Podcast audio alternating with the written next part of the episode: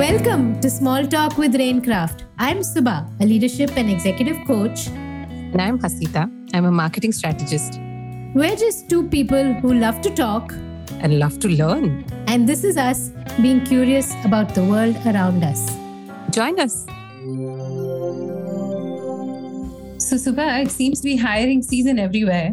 Lots and lots of my friends are moving to different companies they're obviously very excited. Some of them are moving to new roles and new functions. Also, I think some of us are at that age where we are all becoming less execution folks and more managers and moving slightly up the corporate ladder, so to speak. Just recently, a friend of mine told me that he's moving all the way to Dubai to pick up a consulting gig, or rather, to frame it better, he's actually working for a consulting company. And who knows, maybe more Dubai trips in my future then. it is quite exciting, isn't it? I mean, I am trying to remember all those moments of job or role changes in my case, moving from one city to another, meeting new teams, walking into new offices. And I think today a lot of the moves are just moving from home back to office suddenly those six kilometers or 10 kilometers or 20, depending on where you live, they all seem quite long, don't they? Yeah, it just makes me think about how transitions even work in today's world. There is, first of all, the whole hybrid transition. Then there's the whole great resignation, which has been followed by the great rehiring, I suppose. And lots of people taking up new jobs all over the place. And I wonder what their lived experience must be like. Yes, and I think this is one of the most often asked questions. How do I make a good impression? How do I kind of hit the right notes in those first 30 days, first 60 days? And a lot of it uh, started because of uh, one book quite a while back, I think maybe more than 10 years back, I'm sure, called The First 90 Days by Michael Watkins.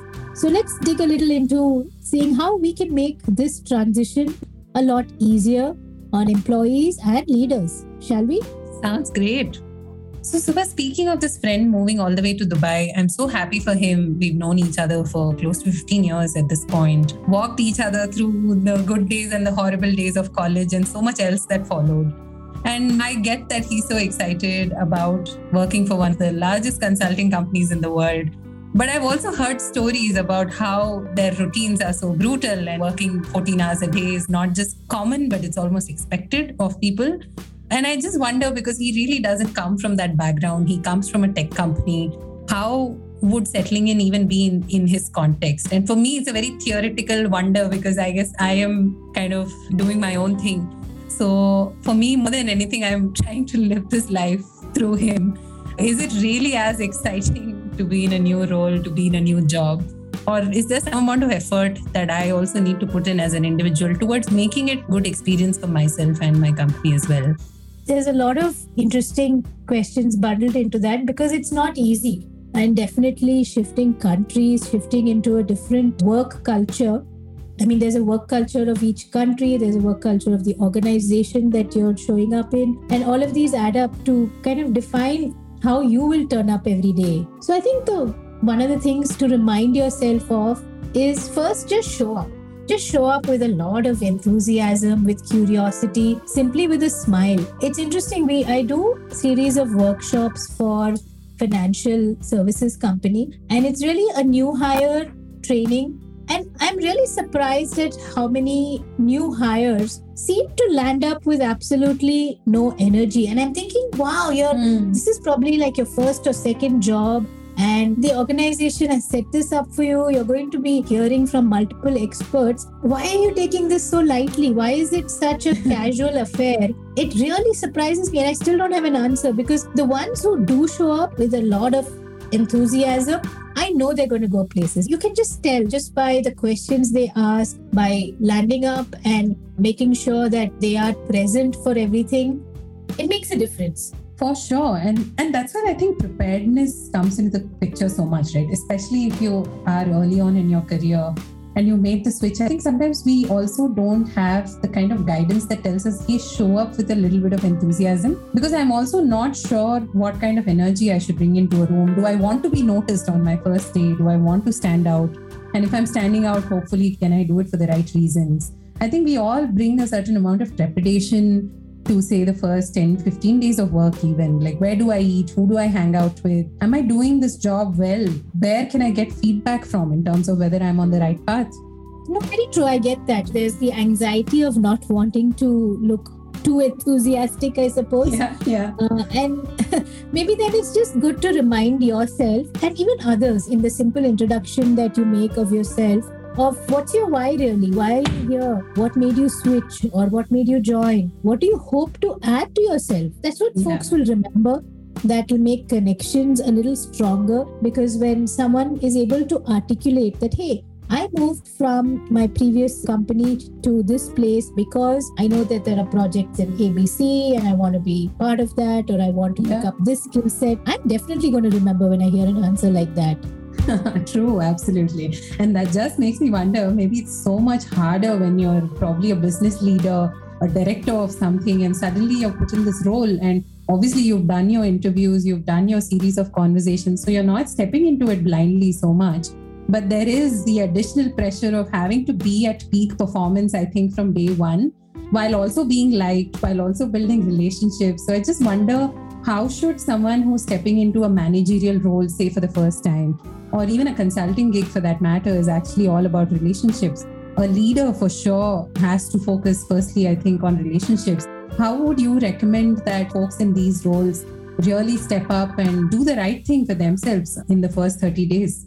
It's interesting that across the board, whether you are a young employee or you're a middle level manager or you're a founder or you're the leader, one thing that probably is very useful skill to keep building on is the ability to ask a lot of questions. I don't think that is something which is kind of time barred, right? That oh, I, only if you're a newbie, only if you're first two three years into your career, you should be asking questions.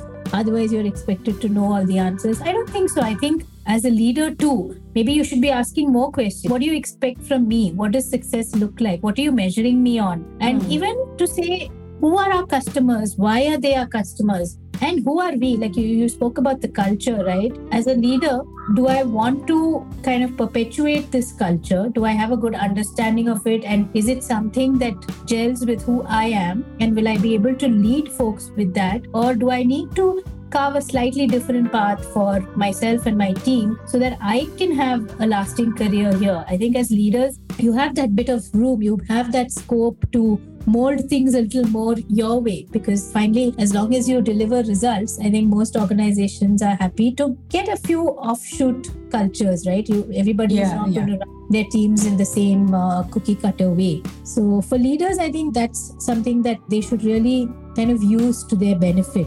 But coming back to your question i think one of the key I, I remember like whenever i had a new boss one thing we would all as a team really really hope wouldn't happen and didn't really like much when it happened was when they try and change everything overnight of course. Yeah, yeah. right so we're like hey if we were doing okay i mean eh, yeah obviously we can do better and obviously there are smarter ways to do things but Mhm. i think no team really likes leaders who swoop in and just in the first very very early days a week 10 days 2 weeks just jump into making large scale changes. Because you feel like hey give us a bit of time. Like first figure out who we are why we're doing what we're doing understand a bit of history of what's been happening here and then find you think there's a better way to do it. We will be all ears in a more kind of engaging manner. But the first 30 days really should be spent learning. Keep all your ideas and all your radical change thoughts to yourself Yeah, yeah. just yeah. observe get oriented and don't be too directive i think just make a lot of notes and Yeah. and there's been more than enough time to get your hands dirty and and make things go your way And actually, I think there's a nugget of wisdom in there in terms of just being curious and not judgmental, especially in the context of maybe slightly less mature organizations where the pace is probably higher, the hunger to get to point B, point C, and so on, and to mark all these growth metrics is probably much higher as well.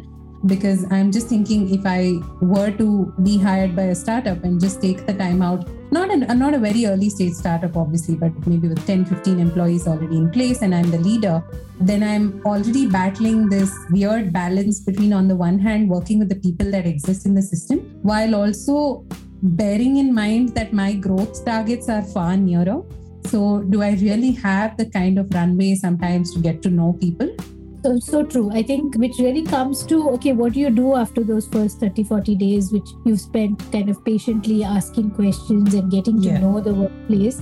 Then you start having some of those critical conversations and you start really introducing your team to who you are, right? What is my Yeah. style? What is my philosophy? And also remember to, as much as you can, involve them in the decision making, right? Hey, what are the goals that we want to set together for the next three months, for the next quarter, for the next half year? And how, how do you think we should go about it? Because the more you are able to engage them and make them a part of the process, what it gives you the chance to figure out hey who's kind of riding along with you? Who is showing that energy? Who's showing the maturity? Who's showing the competency to really work with you on critical things? And then always involving them will help you not be blindsided later that hey none of us liked what you decided 3 months ago Oh yeah, Uh, that's the worst.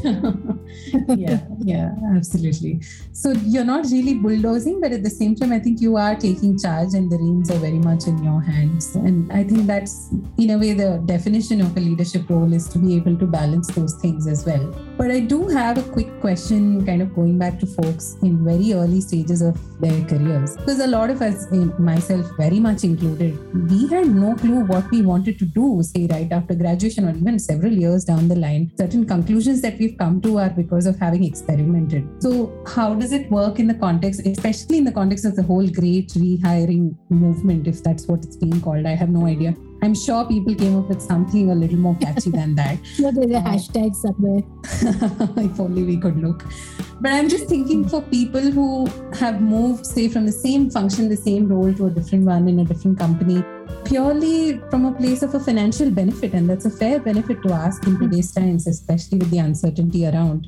And literally, I mean, if the reason I have moved, at least the primary reason is that I knew I would be making more money, how then do I kind of bring a certain creative enthusiasm to what I essentially see as a very, very transactional and logical decision, right? And a good decision for myself. So, how do I go about then finding the joy, so to speak, in some of this work, which I may or may not really be enjoying at this point in time?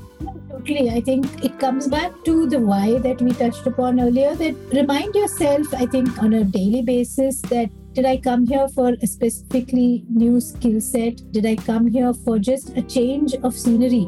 Or like you say, Mhm. did I just come here because this compensation and the benefits here gives me a little more breathing space in all the other things that I want to do, right? Yeah. And let that in a way be your guide so that you are not disappointed by things which are not part of your why anyway. If I'm not learning something new, but I'm just kind of getting better or using or leveraging the skills that I already have and, and trying to make a good show of it at a higher pay, then reconcile with That's that. good enough. Acknowledge Yeah. that, yeah, yeah. And so then you're not disappointed that, hey, I'm kind of in the same industry. Okay, I've kind of moved from that tech park to this tech park, but you know, nothing much has changed yeah, yeah. and that's that can be very demotivating on a daily basis Yeah, I mean, why think about something that was not part of the plan in any case, right? I mean, just might as well enjoy the perks, which, I mean, fair enough, right? I mean, all of us have different reasons and motivations for doing what we do. And as long as those needs and motivators are being met, then I guess that's a fair trade. correct correct so then you're able to whatever time you're going to spend here you can make your plans accordingly saying hey this works for me for the first year but then i've got to start thinking about which projects i'm going to be on which teams i'm going to work in what skills i'm going to pick up so at least you give yourself that space and you don't have to be worried that okay from day one i'm not kind of accelerating my career at a at a breakneck speed that just leaves me with like one question on something unique to our times. I, I'd like to think, unless I mean, there were jobs around the Spanish flu that period. I mean, that's a different conversation. But right now, with people working from home for so long, a lot of people have been hired remotely as well, moved organizations remotely, and probably in fact, not even probably, I'm sure we are different people online than we are in person, right? I mean, me on Zoom, while I'm still working, I'm probably a different person than I am in real life. So, if I've been hired in that circumstance wherein my only connection with the world outside, which is my work environment, has been virtual so far, and suddenly I'm showing up in this office and I know these people, but I kind of don't know them. I only know their Instagram highlights I only know their Slack answers. And now suddenly I'm meeting whole people with an entire personality. So, how do I integrate myself into a system like that? What aspects of myself should I bring to the table? What aspects of myself should I just leave for a later date? How does that even work? That's a tricky one. I think the easy answer and the answer that we always get is be authentic, be true to yourself, be who you are. And that largely is true because trying to pretend is a very stressful game that you can't play for too long. So Yeah. if you are somebody who is intrinsically not very fond of large groups at lunch and chit chatting, then you, it doesn't have to suddenly overnight become your thing because you've been pushed into the office space. But Mm. I think the important bit is to keep your eyes and ears open and get a sense of how that behavior is serving you. Because of that, are you being slaughtered or are you being labeled? And because of that, are you in any way maybe losing out on some opportunities or Mhm. just feeling really like you don't fit in? And that can be a kind of a reminder that, hey, maybe I need to step out of my comfort zone, do things a little differently because this place is a little different. Uh, Yeah. But everything else kind of ticks all the boxes for me. The work I'm doing, the kind of people, the compensation, everything ticks the right boxes. So I should be making that bit of extra effort. I should at least give it a try. Because authenticity also means being able to kind of genuinely adapt to what the being able to read the signals to read the room and then say okay now in this room how do i be authentic Yeah, in fact, I found a very interesting quote, I think, again on Instagram the other day about a question that is so philosophical in its largest, so to speak, which is who am I? And then the answer, the person who was making that recommendation basically said, answer that in specifics. Ask yourself, who am I at work? Who am I at home? Who am I in the context of friends? And it's completely okay to be different people in different contexts. And I love what you said about it ticking nine out of 10 boxes. So if it's satisfying, if it's matching my growth goals, if it's generally paying well, whatever are my top three priorities, that little adjustment of maybe having a lunch together once in a while is something that I could probably slowly over a period of time definitely grow to adapt. exactly like you don't have to change yourself but you can't kind of sit in your little island forever so make Yeah. those little adjustments that uh, end of the day are making your own day-to-day kind of existence in that workplace a lot easier on everybody mainly yourself Thank you, Subha. I think I've taken away a lot. And assuming my friend ever comes back to crib to me about how the 14 hour work days are too long, at least I have more context on what to say to him. So that's great. And on that note, I think it's time for us to catch up for a drink. oh very much see you soon bye guys Bye.